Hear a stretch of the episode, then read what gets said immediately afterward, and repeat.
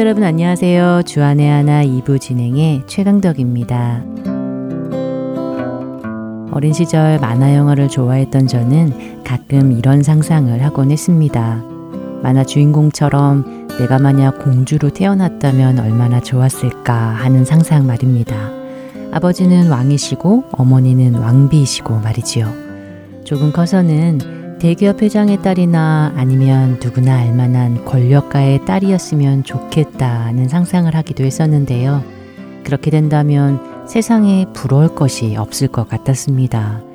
아마도 많은 분들이 한 번쯤은 이런 생각을 해보지 않았을까 하는 생각이 드는데요. 우리는 왜 이런 꿈을 꾸게 될까요? 그야 당연히 그 신분이 가져다 주는 특권을 누리기 위해서이겠지요. 내 아버지의 권세를 자녀인 나도 누릴 수 있기 때문일 것입니다. 세상에서의 신분 상승도 이렇게 대단한 것일 텐데, 그런데 지금 우리가 누리고 있는 신분 상승, 하나님의 아들이라 일컬음을 받게 된 이 신분은 이것과는 비교도 할 수 없는 것이지요. 마귀의 종이요, 마귀의 자식이었던 우리가 만물을 지으시고 온 우주의 주인 되신 하나님의 자녀가 된 것이니 말입니다. 그 크신 하나님께서 우리의 아버지가 되신 것이니 말이지요. 그런데 이 땅에서 살아가고 있는 우리의 모습을 돌아보면 그분의 자녀로서의 그 권세를 누리며 살아가고 있는지 때때로 궁금해집니다. 찬양 한 곡 들으신 후 말씀 계속 나누도록 하겠습니다.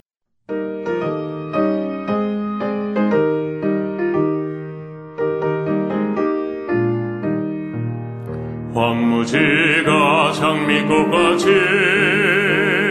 피는 것을 볼 때에 구속함에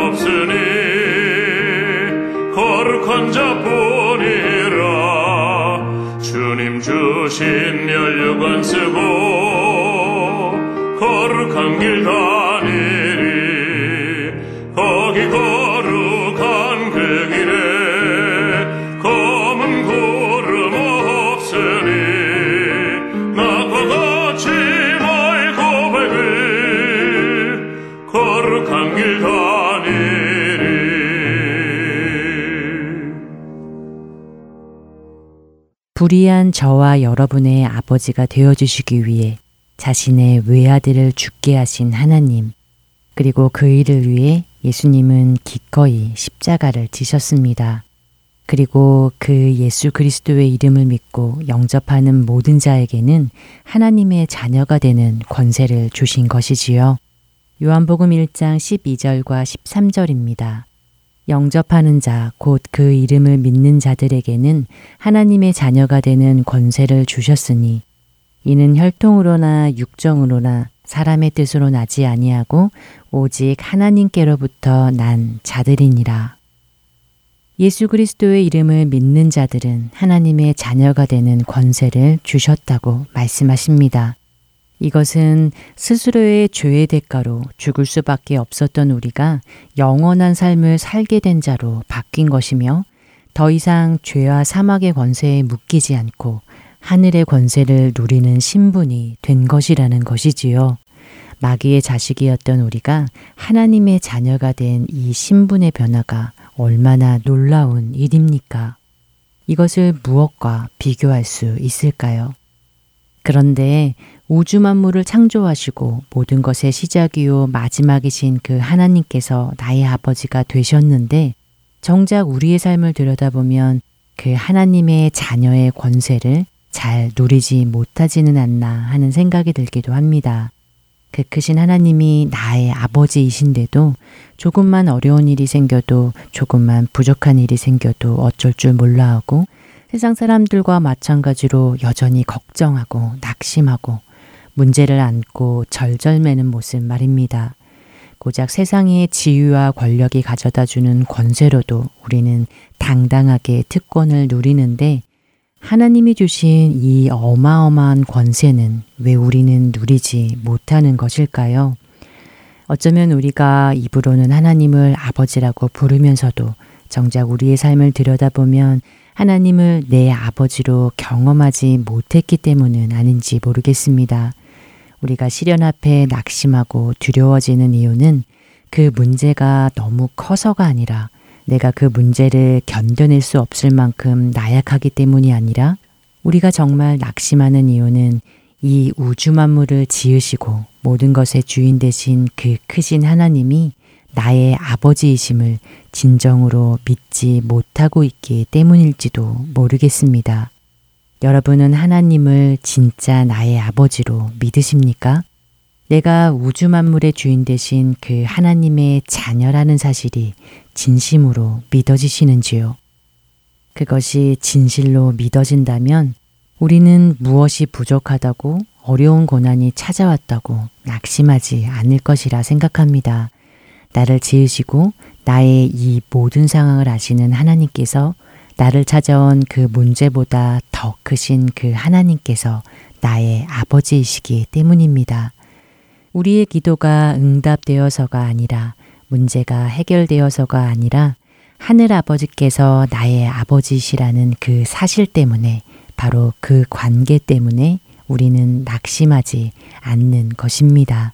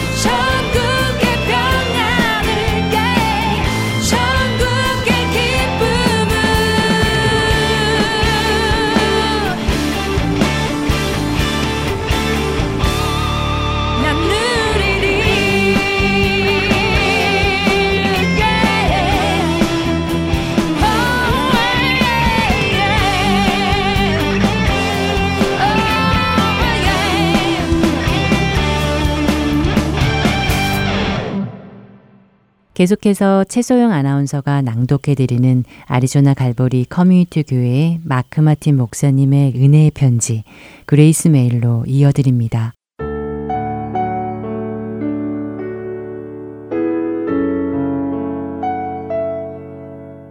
사람들이 자기를 사랑하며 돈을 사랑하며 자랑하며 교만하며 비방하며 부모를 거역하며 감사하지 아니하며 거룩하지 아니하며 디모데후서 3장 2절 말씀입니다. 내가 얼마나 돈을 의지하며 살아가는지를 스스로 체크하는 방법이 있습니다. 바로 스스로에게 간단하게 질문을 해보는 것인데요. 나는 누구를 혹은 무엇을 최우선의 자리에 두는가 하는 질문입니다. 이런 일이 있었습니다. 어느 한 성도가 목사님의 설교를 듣고 자신의 소유를 하나님께 드려야겠다는 부담이 왔습니다. 그러나 쉽게 결정하지 못했지요. 그래서 그 성도는 목사님께 그런 사실을 나누었습니다. 그러자 목사님은 그 성도에게 만일 성도님이 주님이 주시는 그 마음에 순종하여 하나님께 드린다면 하나님께서는 그런 성도님을 더 많이 축복해 주실 것입니다. 라고 하셨지요. 하지만 이 성도는 여전히 순종하지 못하고 결정을 내리지 못하고 있었습니다. 그러자 목사님은 그 성도에게 한 가지 약속을 하셨습니다. 만일 성도님이 하나님께 아낌없이 드린 후에 일상 속에 필요한 돈이 모자라게 된다면 제가 그 부분을 직접 채워드릴 것을 약속합니다. 그러니 걱정 마시고 그저 하나님께서 주시는 마음에 순종하시기를 바랍니다. 라고 말이지요. 목사님의 그 말에 성도는 좋다며 그 말씀을 믿고 해보겠다고 약속했습니다. 그러자 목사님이 이렇게 말씀하셨습니다. 성도님, 성도님이 지금 무슨 일을 하신지 아십니까? 성도님은 능력에 한계가 있고 오늘 죽을지 언제 죽을지도 모르고 또 약속을 지킬지 안 지킬지도 모르는 저 같은 사람이 성도님의 경제적인 부분을 채워주겠다고 하니 그 말을 믿었습니다. 그렇다면 영원히 변하지 않는 그분이 주신 약속을 믿는 것은 더욱 당연하지 않겠습니까? 그분은 즐겨내는 자를 사랑하시며 그런 자들을 축복하시겠다고 약속하셨습니다. 우리 자신의 욕심과 이기심을 이길 수 있는 방법 중 하나는 주님께 드리는 것입니다. 쓰고 남은 것을 드리는 것이 아니라 하나님을 먼저 생각하며 드리는 것 말이지요.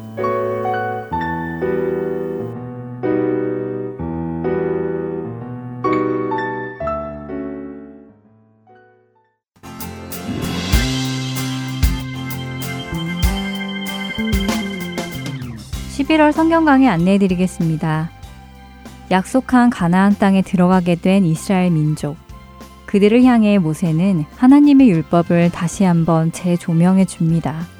하나님의 백성으로 살아가는 가이드라인인 신명기 강해를 통해 이 시대의 그리스도인으로 살아가는 가이드라인을 세워보시기 바랍니다.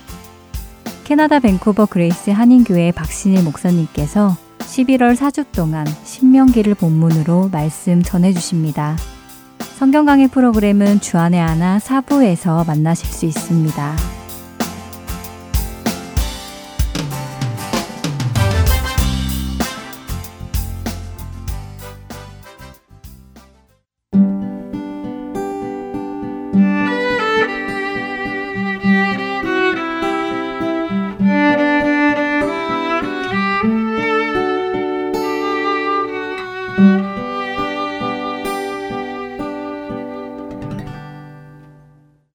설교 말씀 함께 하시겠습니다. 졸지아 아틀란타 한비전 교회 이호샘 목사님께서 로마서 8장 12절에서 18절의 말씀을 본문으로 사람이 정말 변할 수 있을까라는 제목의 말씀 전해 주십니다.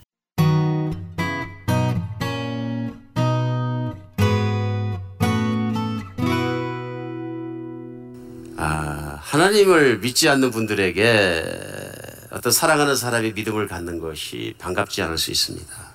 상실감이 들 수 있습니다. 내가 사랑하는 배우자에게 사랑하는 사람에게 사랑을 몽땅 받아야 되는데 내 사랑하는 사람 맨날 하나님 사랑한다 그러니까 짜증 나실 수 있습니다. 그렇죠? 마음이 힘들 수 있어요.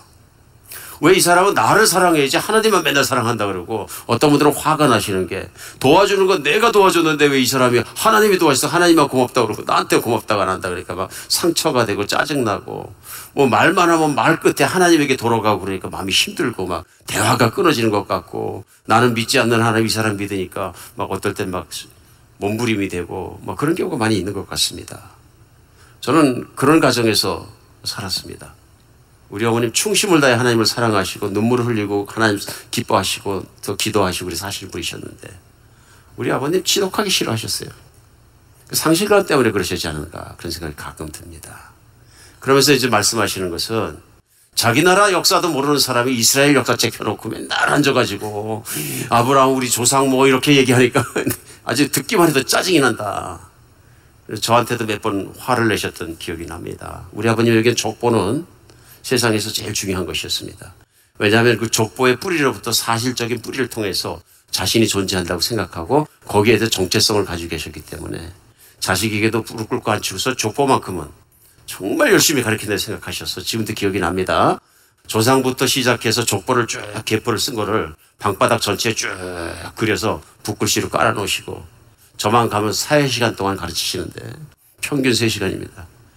지금 생각해보면 그때 뭐를 생각했냐면 야 이건 고문이다 고문. 그냥 아버지 사랑하는 마음으로 참자. 그래서 들었던 기억이 납니다. 좋아서 듣는 줄 알고 계속 열을 내셔서 조상들에 대해서 설명하셨던 기억이 납니다. 지금 생각해 보니까 아버님 나름대로의 사고방식, 아버님 나름대로의 철학, 나름대로의 모든 것이 다 있었습니다. 그러니까 철저하게 무장하신 분입니다. 그러니까 제가 그때 봤을 때도 어머니는 절대로 아버지를 못 이긴다 이렇게 생각했어요. 이길 수가 없다. 왜? 아버지가 공부도 더 하셨고 세상 경험도 더 하셨고 세상에서 참 이렇게 어떤 세상 사람들이 말하는 정치판에 큰일도 해보셨고 막 이런 분이시기 때문에 절대로 연약한 우리 어머니 학교도 많이 안 다니신 우리 어머니는 절대로 못 이기신다. 그런데 저희 가정 얘기를 시작해서 죄송합니다만 우리 아버님이 60이 넘고 나서야 무장 해제 당하셨어요. 자기 이론이를 철저하게 절대로 무너지지 않게끔 철옹성처럼 무장하고 계셨는데 어머니가 눈물 흘려 기도하시다 보니까 우리 아버님이 하나님을 만나는 사건이 생겼고 하나님을 만나고 나서 보니까 자기가 가지고 있던 무장을 다 내려놓으신 거예요.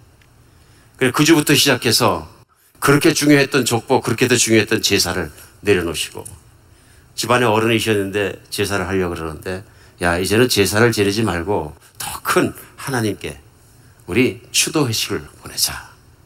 우리 조상님들을 축복하고 기도하고 그렇게 더 큰 하나님을 섬기자. 우리는 조상을 신으로 섬기고 지신이라고 정말 이렇게 써붙이고 지방을 써붙이고 그랬었는데 이게 맞지 않는 일이니까 우리가 지금부터라도 똑바로 살자 하시면서 가족들을 후손들을 계도하시는 모습을 보았습니다. 하나님 만나면 달라집니다. 절대로 무너지지 않을 것 같고 철옹성 같은 자기 방어가 있을지라도 하나님의 사랑 앞에 무너집니다. 하나님의 사랑 앞에 나는 나를 사랑해서 철저하게 나를 보호하려고 그러고 나는 내 배우자를 사랑해서 철저하게 내 것을 만들려고 하지만 내가 하나님을 진 짜로 믿기 전까지는 내 것이 되지 않습니다. 왜냐하면 각자 자기의 것이기 때문에 그렇습니다. 우리는 그래서 아파합니다. 이 사람이 나를 목숨 바쳐 사랑해 줬으면 좋겠는데 보니까 뭐 방어하는 것이 있고 그런 것 같으면 이제 거리가 생기니까 안타까워하고 그런 것 같습니다. 하나님을 만난다는 것은 정말 한 사람을 획기적으로 변화시키는 사건입니다. 넓게 변화시키는 사건이죠. 이것은 뭐 공부를 해서 머리만 커지고 그런 얘기가 아니고요. 실제 살아계신 하나님을 만나서 나의 모든 것이 바뀌는 사건인 거죠. 한 사람의 운명이 과연 달라질 수 있을까? 그렇죠? 사람이 획기적으로 변할 수 있을까? 때로는 우리가 나도 모르는 사이에 내가 받아들인 철학으로 내가 모르는 사이에 받아들인 생각들로 나를 무장하고 나를 지키고 나를 어, 세워보려고 애를 쓰지만 우리의 마음속 깊은 곳에는 내가 절대적으로 신뢰할 그 못이 없는 것에 대해서 어, 방황합니다. 그래서 니고데모 같은 사람이 있어. 우리 요한복음 3장에 니고데모가 유명한 신학자였고 이스라엘의 선생이었고 유일한 하나님을 믿음에도 불구하고 그 하나님이 나를 어떻게 생각하시며 내가 어떻게 죽고 난 이후라도 그분이 영원히 사시는 그분의 나라 속에 천국 속에 들어갈 수 있을까 하는 것은 의문이었어요. 아무리 노력해도 자기 자신을 봐서는 자신이 없는 거예요. 그래서 예수님 찾아왔을 때 요한복음 3장은 예수님께서 내가 정말로 거듭나야 하나님 나라를 볼 수 있느니라. 이 말씀 속에서 니고데모는 당황합니다. 예수님께서 십자가에 못 박혀 죽으시는 현장에 니고데모가 있었다고 추측할 수 있습니다. 그런데 니고데모는 이스라엘 종교 지도자 중에 한 사람이었습니다. 그래서 마음에 갈등이 있습니다. 만약에 죄 없는 예수님을 십자가에 못 박혀 주신 내 동료들이 내 옆에 있는 사람들이 그 종교의 지도자들이 제사장이 이런 사람들이 다 하나님 앞에 큰 죄를 지고 있는 것이라면 나는 이 멍해를 더 이상 메고 있을 수가 없다. 그런데 두려움도 있을 것입니다. 내가 만약에 이들이 막 그냥 화가 나서 예수님을 못 박아 죽였는데 나는 예수님을 믿는 사람이라 그러면 나한테도 돌을 던질 것이다. 당연한 얘기죠. 나도 죽일 것이다. 이들이 뭐 하나님을 신성 모독이라고 생각하고 막 난리를 쳤는데 나한테도 그렇게 하는 두려움이 있습니다. 성경은 이 니고데모라는 사람이 예수님의 돌아가심 앞에서 거듭남을 분명히 깨달았다고 저는 믿어집니다. 거듭남이 깨달아지니까 동료들이 돌을 던지던 나를 죽이던 예수님을 죽인 것처럼 나를 박해하던 그것이 문제가 되지 않고 그 예수님의 시신을 받아서 비싼 돈을 들여서 장사를 하는 바로 장본인이 됩니다. 이건 놀라운 변화입니다. 정말 예수님을 믿는 사람만이 예수님이 왜 십자가에 죽으셨으며 그 죽음이 내 죽음이 되고 나의 과거의 죄가 깨끗해지고 아담 때부터 가지고 있는 죄악적인 본질, 내 안에 있던 본질들이 새로운 본질로 죽을 수밖에 없는 것을 깨달아졌을 때, 믿어졌을 때 생기는 용기이고 변화인 거죠. 신앙은 믿음이라는 것은 그냥 교회를 왔다 갔다 하니까 끝나는 것이 아니라 본질적인 변화가 내 안에서 일어나는 것입니다. 과거에는 몰랐던 것이 과거에는 없었던 내 인생의 과거와는 전혀 다른 존재가 되는 것입니다. 과연 사람은 변할 수 있을까? Yes. 예수님을 믿는 순간에 그 과거의 죄가 다 용서되면 이제 육신 가운데 살다가 짧게는 60년, 길게는 100년 살다가 흙이 될 수밖에 없는 존재가 예수의 부활과 함께 영원히 살아갈 수 있는 존재로 바뀐다는 것입니다. 운명이 바뀐다는 것입니다. 놀라운 변화입니다. 또 많은 분들이 말씀 속에서 그 말씀의 진리가 내 마음 속에 받아들여져서 나는 예수님을 믿습니다 하고 주님을 죽음을 내 죽음으로 주님의 부활하심을 내 부활하심을 받으려 예수님을 나의 구세주와 주님으로 받아들이신 분들이 계세요. 진짜로 그 다음엔 어떻게 되며 사람은 정말 바뀐 대로 살 수 있을까 하는 내용입니다. 로마서 말씀 8장 예, 오늘 봉독해 주신 12절부터 이하입니다. 사도 바울은 자기가 예수님을 믿지 않는 자, 자기의 방식으로 자기의 뜻대로 예수님을 핍박하는 사람이 되고 예수님을 따르는 사람들을 잡아다가 죽이는 사람으로 자체에서 나섰던 사람입니다. 뭐 니고데모도 그런 사람이었겠죠 전에는 그런 사도 바울이 예수님을 진짜로 만나서 변화되는 사건을 겪습니다. 그 다음에 그가 정말 깊숙이 체험한 복음, 예수님의 십자가의 사건을 그가 깨닫고 나서 이제는 로마에 있는 교회, 로마에 있는 교인들에게 이 내용을 전한 것입니다.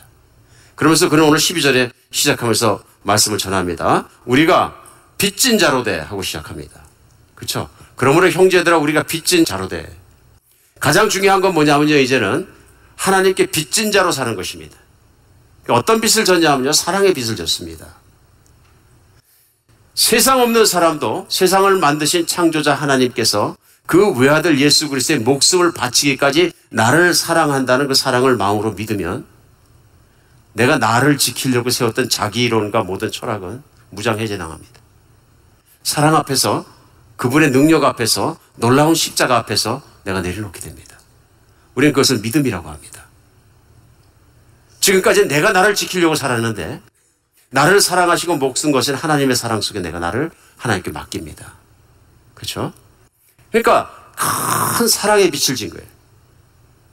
내가 사랑의 빛을 졌다는 얘기는 그 빛을 갚아야 되는데 그 빛은 어떻게 갚아야 됩니까? 돈으로? 노력으로? 가장 중요한 건 사랑의 빛은 사랑으로 갚는 것입니다. 그렇죠? 사랑으로 갚는. 내가 하나님을 그렇게 신뢰하고 하나님 아버지를 그렇게 사랑하고 내가 그분을 사랑함으로써 갚을 수 있는 것이죠. 그리고 오늘 12절은 그러므로 형제들아 우리가 빚진 자라 선포합니다. 그럼 하나님의 사랑을 아는 사람마다 거듭난 사람마다 성령을 받은 사람마다 어떻게 살아야 되냐면 제일 먼저 육신대로 살면 안 된다 얘기합니다. 그래서 12절은 그래 빚진 자이기 때문에 육신에 져서 육신대로 살 것이 아니라 너희 육신대로 살면 반드시 죽을 것이라되 영으로 몸의 행실을 죽이면 살리니 무릇 하나님의 영으로 인도함을 받는 사람은 하나님의 아들이라 하나님의 딸이라 얘기합니다. 니고데모 얘기를 잠깐 돌아가겠습니다. 니고데모가 예수님을 찾아와서 요한복음 3장에 질문합니다. 사람이 그럼 어떻게 거듭날 수 있습니까? 엄마 뱃속으로 들어갑니까? 그러니까 예수님이 말씀하시기를 사람은 할 수 없을 때 하나님은 하실 수 있느니라. 사람이 물과 성령으로 거듭나지 않고서는 하나님 나라를 볼 수 없느니라. 성령께서는 하나님이십니다. 성령은 하나님이신데요. 하나님은 하실 수 있느니라. 눈에 보이지 않지만 눈에 보이지 않는 하나님께서 그 성령님께서 사람들을 변화시키시고 사람을 새 피조물로 만드실 수 있느니라. 그러니까 어떤 사람을 거듭나게 하는 능력은 하나님께 있는데 특별히 그 사역을 누가 하시냐면 성경에 보면 성령 하나님이 하신다 그러니 이런 얘기입니다. 나 한 사람을 구원해서 하나님의 자녀로 삼으시고 큰 복을 주기 위해서는 삼위일체 되신 하나님이 하나님 아버지께서 이제 나는 내 자녀를 어떻게 구원해야 되겠다고 결정을 하시고 플랜을 짜신 거예요. 그러니까 그 하나님 아버지의 심장, 사랑과 그 뜻을 따라서 예수님께서 2000년 전에 이 땅에 오셔서 죄 있는 인간이 죄 없는 인간으로 바뀔 수 있는 길을 마련하신 게 뭐냐 하면 바로 십자가의 길이에요. 그 길 외에는 누구도 자기 죄의 대가 생명으로 피로 치를 수 있는 사람이 없는 거예요. 죽을 수밖에 없는 존재가. 살아나는 존재로 만드는 길은 과거의 죄값을 치러줘야 되는데 죄 없는 예수 그리스도께서 아버지의 뜻을 따라 이 땅에 오셔서 우리를 위하여 십자가의 그 대가를 치러주시는 일을 한 거예요. 예수님 3일 만에 부활하시고 제자들이 500여 명이 보는 가운데 승천하십니다. 많은 증인들이 있는 거죠. 이걸 믿음으로 우리가 아멘하고 믿는 거죠. 그러면 예수님이 올라가시고 나서 약속대로 하신 일이 뭐냐 하면 성령을 보내주시라. 그때 오신 분이 누구냐면 성령님이 오신 것입니다. 성령님이 오셔서 하시는 일이 뭐냐면 창세기 1장에 세상의 피조물을 만들고 실제 피지컬한 실제적인 몸을 만들고 세상을 만드신 것처럼 예수 그리스도의 그 사건을 통해서 예수님이 십자가에 나를 위해서 죽으셨다는 것을 예수님을 주로 받아들이고 믿는 사람마다 새로운 창조를 시작하시는. 그러니까 쉽게 생각하면 이런 얘기입니다. 내가 예수님을 지난주에 가슴으로 받아들였으면 그것이 내가 한 일이라기보다는 성령님이 내 안에 오셔서 보이지 않지만 나에게 귀한 일을 하셨다 그런 얘기. 화두에 제 가정 얘기를 나눠서 죄송합니다. 저로서는 가장 이해하기 쉬운 예인 것 같습니다. 제가 우리 어릴 때 봐서는 우리 아버님은 절대로 변하실 수 없는 분이에요. 그분 말씀대로 자신은 3년간 종군에서 전투를 치르셨는데 만 3년을 전투하셨는데 자기 중대원 150 몇 명이 다 죽고 혼자 살아남을 때까지 전투했다 그러시. 그러니까 죽음의 고비를 3년간 수도 없이 지나갔는데 신병이 한 트럭 들어오면 그 다음날 다 죽어버리고. 그러니까 뭐 굉장히 강하세요. 저분은 절대로 안 변한다 생각한 분이 변하는 건 뭐냐면 성령님의 능력이다. 사람은 그분 무릎 꿇게 못합니다. 절대로 못, 무릎 못 꿇습니다. 그런데 하나님은 하신다.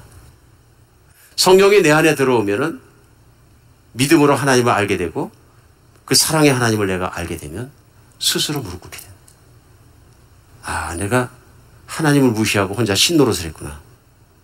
내가 믿고 있는 것 완전한 것 하나도 아니구나. 스스로 힘이 빠지고 무릎에 힘이 빠지고 탁 무릎 꿇으면 그때부터 모든 것이 달라집니다. 모든 것이 달라집니다.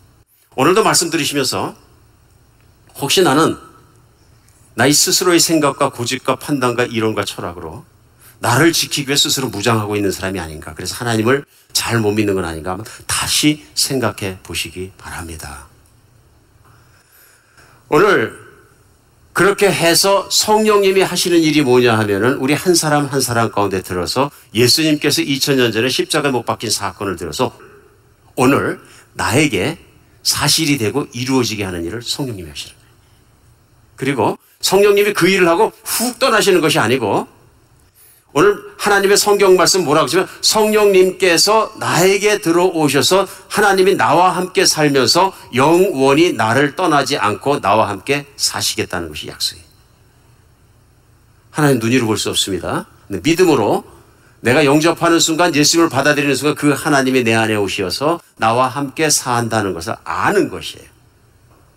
그런데 오늘 본문 말씀 우리에게 가르쳐 주는 것이 있습니다. 그런 사람들마다 달라진다는 거예요.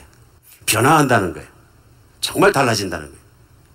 제가 하나님께서 우리 어머니의 속에 들어가셔서 역사하시고 사역하심으로 달라진 거 분명히 합니다.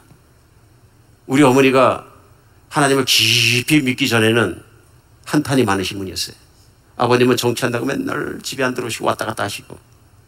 그리고 우리 어머니 오남매 데리고 너무 힘드시니까 언젠가 말씀드렸죠. 결혼박을 붙잡고 돌아누셔서 우시는데 타양살이 얼마든가 손꼽아 헤어보니 어린 제가 초등학생 저학년에 이렇게 들어도 지금도 기억이 날 만큼 괜히 슬픈 거예요. 우리 어머니 우시니까.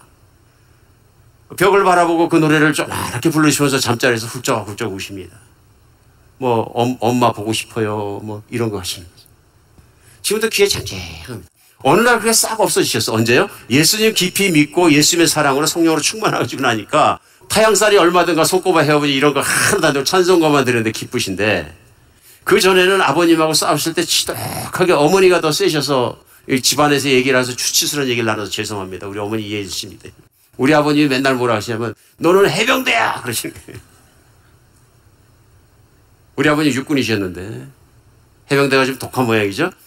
너는 해병대야. 지려고 안 하시는 거예요. 예수님 믿고 나셔서 수십 년을 지셨어요. 수십 년을 맞으셨고요. 대항하지 않으셨고요. 끊임없이 사랑하셨고요. 저는 그 사랑 앞에 무릎 꿇는다고 믿습니다. 하나님의 사랑은 약해 보이지만 어마어마하고 굉장한 힘이 있습니다. 우리가 예수님 믿고 나서 성령이 내 안에 들어오셔서 성령이 하시고자 하는 대로 하게 되면 우리는 달라진다. 분명히 달라진다. 그럼 오늘 말씀이 뭐냐면 육신대로 살면 육신대로 죽을 것이로되 우리가 성령을 따라 살면 성령에 따라서 살 것이다. 예수님을 믿는 사람, 주님으로 받아들인 사람의 큰 영광과 능력은 뭐냐면 성령 하나님이 내 안에 들어오셔서 나와 함께 살면서 예수님을 드러내 주시는 거예요. 예수님. 그러니까 변하지 않을 수가 없는 거예요. 오늘 예수님을 믿는 사람들, 정말로 받아들인 사람이 변할 수밖에 없는 두 가지 이유가 분명히 오늘 본문 가운데 나와요. 제일 먼저 신분이 달라졌습니다. 14절에 보면요. 물론 하나님의 영으로 인도함을 받는 사람은 하나님의 아들이라. 물론 아들만 얘기하는 게 아니라 딸도 얘기하는 거죠. 하나님의 자녀들이라 이런 얘기. 하나님의 영 성령으로 인도하는 받는 사람마다 예수님을 영접해서 성령이 그 안에 사신 사람들마다 예수님을 믿는 사람들마다 그리스도인이 된 사람들마다 하나님의 자녀다 이런 얘기. 근데 이게 기가 막힌 일이야. 15절에는요.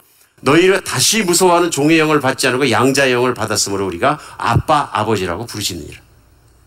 예수님을 믿기 전에는 내가 죽음을 생각하면 두렵습니다. 그렇죠? 솔직하게 생각하면 아 나 죽는 거 안 두려워 그렇지만 실제로 죽음 문제를 생각하면 두려운 일입니다. 그렇죠? 근데 난 안 두려워. 그럼 만용이죠. 그거는 두려운 일입니다. 생각만 해도 두려운 일이고요. 더군다나 하나님이 살아계신데 내가 하나님과 원수가 됐다고 생각하면 더 두려운 일입니다. 이게 두려움의 영이에요. 내가 왕 노릇하고 내가 신이라고 생각했는데 진짜 신이 나타나셨어요. 두려운 얘기입니다. 무서운 얘기입니다. 그 신이 나를 원수로 생각해요. 분노하셨어요. 더 두려운 일입니다. 무시무시한 일이죠. 내가 얼마나 하나님을 창조자를 무시하고 살았는가 내가 생각해 보면 내가 그렇게 산 것만큼 나의 죽음 앞에서 내가 볼 수 있는 건 무시무시한 일이 나를 기다리고 있는 것이. 죽음 뒤에 나를 모르겠고 죽음 뒤에 내 인생 내가 책임질 수 없는데. 그런데 하나님을 믿는 순간 이제는 하나님께서 나를 사랑하셔서 나와 함께 살아계시고 성령이 이것을 확인해 주시기 때문에 내가 하나님의 자녀가 됐다는 것이 우리 얼마나 자유케 하는지 모릅니다. 그렇죠. 사람은 자기가 누구라고 믿는 대로 삽니다. 자기가 도둑이라고 믿는 사람은 계속 도둑질합니다. 근데 자기가 선량한 자녀의 아빠라고 생각하는 사람은 선량한 자녀들의 아빠답게 삽니다. 예수님을 믿는 이유 하나 때문에 어떤 분들은 세상에서 정말 몸이 불편하고 신체가 정상적이지 않기 때문에 길가에 갖다 버린 아기를 데려다가 키웁니다. 근데 예수님을 믿지 않기 때문에 어떤 사람들은 내가 난 아이를 신체가 기용하라 그래서 길바닥에 갖다 버려버립니다. 성령이 내 안에 들어오시면은 사람이 달라질 수밖에 없다 그러니. 왜? 나 신분이 달라졌기 때문에. 나 하나님의 자녀가 됐기 때문에 하나님의 자녀답게 산다 하는 것입니다. 하나님의 자녀가 되면 하나님과 특별히 친밀한 관계를 갖게 된다 얘기. 그래서 특별히 15절은 뭐라고 말씀하시면 너희가 다시는 무서워하는 종의 영을 받지 않고 양자의 영을 받았으므로 우리가 아빠 아버지라고 부르시느니라. 하나님의 소원은 하나님의 자녀들이 하나님께서 얼마나 사랑하신지를 아는 것이에요. 얼마나 사랑하냐면 정말로 눈을 뗄 수 없을 만큼 그 육신 속에 들어와서 부족하지만 같이 살 수 없을 만큼 헤어지지 않고 싶을 만큼 영원히 놓고 놓지 않을 만큼 사랑하신다는 얘기죠. 그 하나님의 사랑을 예수 그리스도의 죽음까지 바친 사랑을 내가 피로 약속한 사랑을 받았으면 이제는 아버님이 아니다 그런 얘기. 아바마마도 아니고 아빠다. 나는 내 아빠다. I'm your daddy. 생각해 보면 이거 하나만으로도 하나님을 내가 아버지라고 부를 수 있는 특권, 아빠라고 부를 수 있는 특권 하나만으로도 어마어마한 특권이에요. 그렇죠? 다 가진 거예요. 내가 힘들 때도 이제는 벽 보고 세상의 유행가 부르면서 스스로 한탄하는 것이 아니라 피리파리 하는 거죠. 이제는 하늘을 향해서 탄식하며 아빠 한마디 불렀을 때도 하나님은 내 소리를 들으신다. 들으신다. 믿으셔야 합니다. 이 얼마나 우리에게 하나님과 친밀한 관계가 큰 위안을 줄지 모릅니다. 힘을 주는지 모릅니다. 하나님이 나를 위하시면 누가 나를 대적하겠느냐. 담대해지는 것이죠. 이사에서 49장 15절에 하나님의 사랑을 이렇게 한 줄로 표현한 것이 있습니다. 여인이 어찌 그 젖먹는 자식을 잊겠으며 자기 태에서 난 아들을 국률이 여기지 않겠느냐. 그들은 혹시 잊을지라도 나는 너를 잊지 아니할 것이다. 여자가 베르다가 정말 10개월간 애를 가지고 있다가 태교를 하고 사랑을 하고 태어났는데 자식을 사랑하지 않겠느냐? 본능적이지 않느냐? 헌신하지 않겠느냐? 그런데 혹시 여인 중에는 그렇게 난 자식을 사랑하지 않는 자가 있다 할지라도 나는 너를 버리지 않겠다. 오늘 본문과 15절에서 성령이 내게 오시니까 하나님을 아빠, 아버지라고 부르려고 그러니까 거기에 대해서 좀 어려움이 있는 분들이 계십니다. 그 이유는 왜 그러냐면 이 세상을 살면서 어쩌면 많은 분들이 세상에 있는 아버지를 생각하시기 때문에 그렇습니다. 저희 아버님이 그랬어요. 사랑을 했지만 저에게 너는 나는 너를 사랑한다고 말씀하신 적이 한 번도 없습니다. 한 번도. 근데 그 진실한 사랑을 보여주신 적은 있어요, 한 번. 제가 중학교 다니다 수업료를 못 내서 중학교를 태양맞게 생겼는데 그때 아침 밥상을 받아놓으시고 엉엉 우시던 아들 앞에서 눈물을 절대로 안 부시는 분이신데 내가 너를 세상에서 제일 멋진 남자로 키우고 싶었는데 하시면서 탄식하던 소리를 지금도 기억합니다. 근데 그게 이제 그분의 사랑한다예요. 그것 외에는 내가 너를 사랑한다든가 뭐 그런 말씀 하신 적이 없어요. 엄격하셨고요. 무서웠고요. 몽둥이를 들고 때리시면 죽일 것 같이 막 때리시고요. 그러니까 어쩔 땐 이분은 나를 죽이려 그러는 보다 그런 생각도 들고요. 화가 나셨는데 참을 수 없으니까 긴 작대기, 지게 작대기를 들고 던지셨는데 정말 잘 던지시더라고요. 표창 실력으로 던지셨는데 창이 날라오는데 어린 때 지금도 기억이 나요. 그냥 서 있으면 이마에 꽂히는 겁니다. 순간적으로 어리니까 빨라서 피했는데 어떻게 피했는지 저도 모르지 하나님 은혜라고 생각합니다. 이렇게 지나가는 거예요. 그거 제가 서 있어서 맞으면 죽는 거죠. 우리 아버님 많이 흥분하신 거죠. 지금 천국에서 후회하실 거예요. 그래도 아버님 다, 다 용서합니다. 우리가 세상을 살아가면서 술 취한 아버지, 나를 버리신 아버지, 힘들게 한 아버지, 엄마를 때리신 아버지, 구박하신 아버지, 나에게 너무 엄격하신 이런 아버지를 내가 육신적으로 겪다 보면 하나님 우리 아버지 그러면 되게 힘들어요. 그렇죠? 하나님은 그런 아버지가 아니십니다. 하나님은 정말로 하나밖에 없는 그 아들 예수 그리스도가 피를 흘려 죽게 하시기까지 희생적으로 지금도 나를 사랑하시는 분이십니다. 나를 정말로 존귀히 여기시고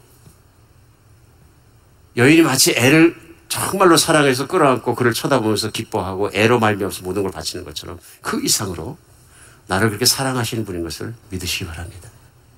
나의 신분이 세상에서 나를 돌볼 것은 나밖에 없다고 생각했던 홀로 살아가던 홀로 인생이 예수님을 믿음으로 말미암아 그런 하나님의 사랑을 받게 되었다는 걸 믿으시기 바랍니다. 너무 달라집니다. 세상이 달라집니다. 하나님이 가진 건 다 내 것이. 얼마나 좋을지 모릅니다.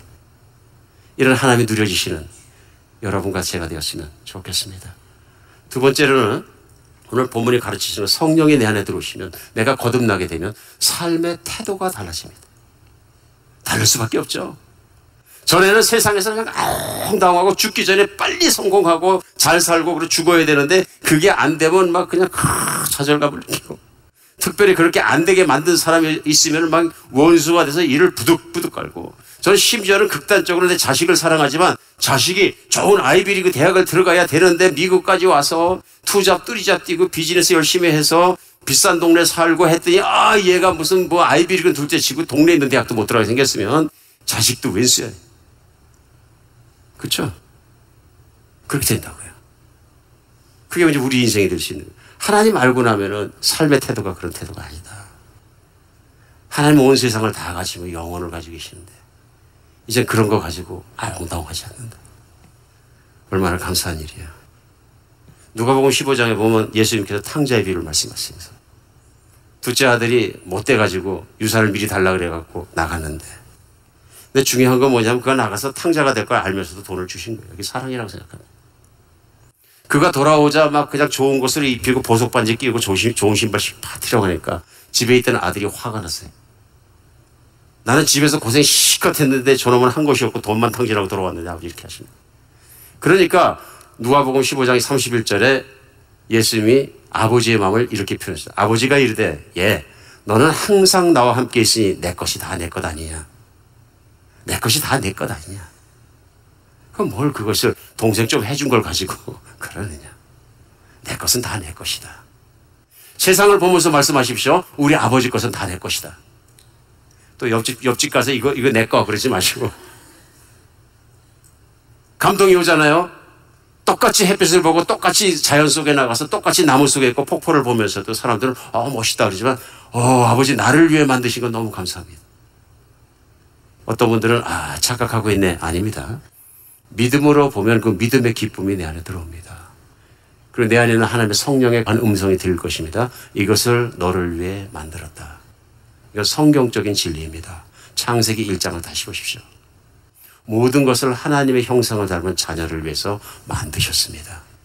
네 것, 내 것 따지고 지경선을 긋고 담을 치고 하는 것은 인간들이 해놓은 일입니다. 믿으십니까? 하나님의 뜻은 그래 천국 가면 담장이 없을 거야. 뭐야? 소유권 주장 안 해도 되거든요. 아버지 것은 다 우리 것이거든요. 사랑하는 여러분, 정말로 하나님 안에서 이렇게 마음 넓은 태도로 살 수 있는 사람이 되었으면 좋겠습니다. 특별히 하나님이 기쁘면 참지 못합니다. 그래서 그 좋으신 하나님을 전하게 됩니다. 내 안에 좋은 게 있으니까요. 요한복음 3장에서 니고데모 사건이 나오고요. 니고데모도 많은 사람들 앞에서 십자가의 사건 앞에서 모든 사람 제자들도 무서워 다 도망갔거든요. 그런데 니고데모란 잃을 것이 많아서 제자들은 사실 잃을 게 없어요. 잃을 건 생명 하나밖에 없어. 그렇죠? 뭐 재산도 많은 것 같지 않고요. 니고데모란 사회적 명예와 돈과 지위와 모든 걸 가진 사람이 다 내려놓고 십자가에 가서 예수님을 시신을 받는 거예요. 큰 변화입니다. 예수 진짜로 믿으면 변화합니다. 사람이 변할 수 있으니까 yes 변합니다. 근데 요한복음 3장에서 고담장에 넘어가면 거기에 이제 예수님이 등장하시고 또 다른 주인공이 한 사람 등장하는데 누구냐 우리가 아는 것처럼 우물가의 연이라고 얘기하는 한 결혼 다섯 번을 실패한 여인이 나와요. 이 여인이 대화를 하다가 예수님 못 알아봤는데 맨 마지막에 예수님께서 내가 너를 안다 하고 말씀하세요. 한 번도 가르쳐 준 적이 없는데 네가 결혼 다섯 번 하고 실패하고 지금 사는 남편은 네 남편이 아니니까 너 네 남편하고 사는 거 아닌 거 맞다. 이 여자가 거기에서 팍 무릎 꿇어 무릎에 힘이 빠지는 거죠. 그리고 내가 보니까 선지자로서 이다니까 내가 네 앞에 서 있는 내가 바로 네 조상들이 이스라엘을 구원해 주기 위해서 보냈던 메시아니라 그리스도니라 너무 놀란 거죠. 이 여인이 그 순간 완전히 다른 사람에서 예수 믿는 순간 물동이를 내놓고 동네 끼어들어서 어떻게 해요? 내가 그리스도를 만났다. 소리 지르고 다닙니다. 큰 변화. 예수님을 진짜로 믿고 성령이 내 안에 들으시되 받으면 예배 태도가 달라지고 마음이 달라지고 하나님 아빠하고 부를 때만 내 마음에 어떤 변화가 일어나지 우리 체험하다 그런 얘기. 하나님 내 아버지를 사랑하십니까? 하나님을 아빠라고 부르십니까? 하나님을 마음껏 찬양하고 싶으십니까? 그 하나님은 진짜이십니다. 살아계십니다. 나의 숨소리까지라도 마음속에 있는 소리까지라도 나와 함께 사시면서 다 들으십니다. 자유롭게 그러나 이 세상에서 가장 기쁘게 사는 변화된 여러분과 제가 되었으면 좋겠습니다.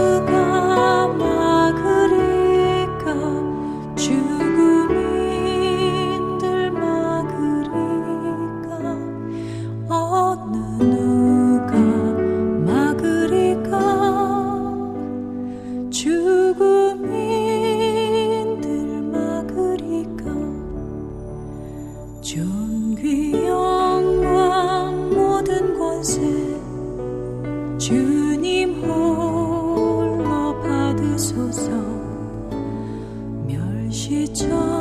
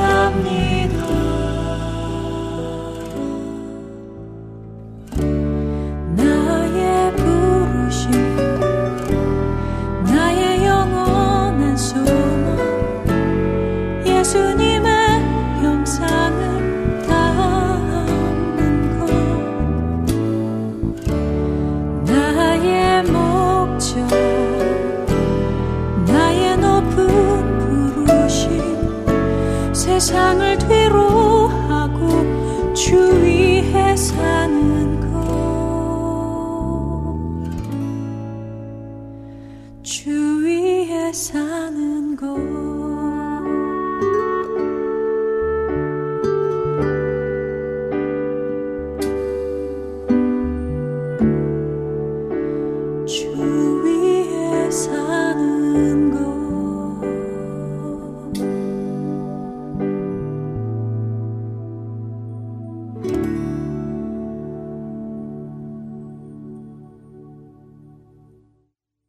자녀이면 또한 상속자, 곧 하나님의 상속자요. 그리스도와 함께 한 상속자니 우리가 그와 함께 영광을 받기 위하여 고난도 함께 받아야 할 것이니라. 생각하건대 현재의 고난은 장차 우리에게 나타날 영광과 비교할 수 없도다. 로마서 8장 17절과 18절의 말씀입니다. 성경은 하나님의 자녀된 우리에게 중요한 말씀을 해주십니다. 우리가 하나님의 자녀가 되었다면 이 말은 하나님의 상속자가 되었다는 말이고 또한 맏아들이신 예수님과 공동 상속인이 되는 것이라고 말입니다. 그렇기 때문에 우리가 그리스도와 함께 영광을 받으려면 그분과 함께 고난도 받아야 한다고 말씀하시고 계시는 것입니다. 그러면서 말씀하시길 지금 우리가 받는 고난은 앞으로 우리에게 나타날 영광을 생각하면 비교조차 안 되는 일이라고 말씀하시지요. 고난 중에도 기뻐하며 부족함 중에도 자족하며 감사했던 바울. 그의 그 당당함과 부요함은 바로 하나님을 아버지로 부르는 자만이 누릴 수 있는 특권일 것입니다. 하나님의 자녀로 모든 것을 가진 자로서의 넉넉함이 있기에 말입니다. 오늘 우리는 어떻습니까? 하나님의 자녀됨을 삶에서 누리고 있습니까? 남들보다 조금 가난해도 남들이 보기에는 힘들고 고단한 삶을 살고 있다 하더라도 우리가 하나님을 아버지로 부를 수 있는 특권을 받았다면 어떠한 상황에서건 넉넉히 그리고 당당히 세상을 살아낼 수 있을 것입니다. 하나님의 자녀로서 그분의 그 풍성함과 하늘의 복을 공급받는 자답게 말입니다. 다음 한 주간도 하나님의 부요함을 누리며 세상을 향해 전진하는 우리 모두 되기 바라며 주안의 하나 2부 여기서 마치도록 하겠습니다. 지금까지 구성과 진행의 최강덕이었습니다. 안녕히 계세요.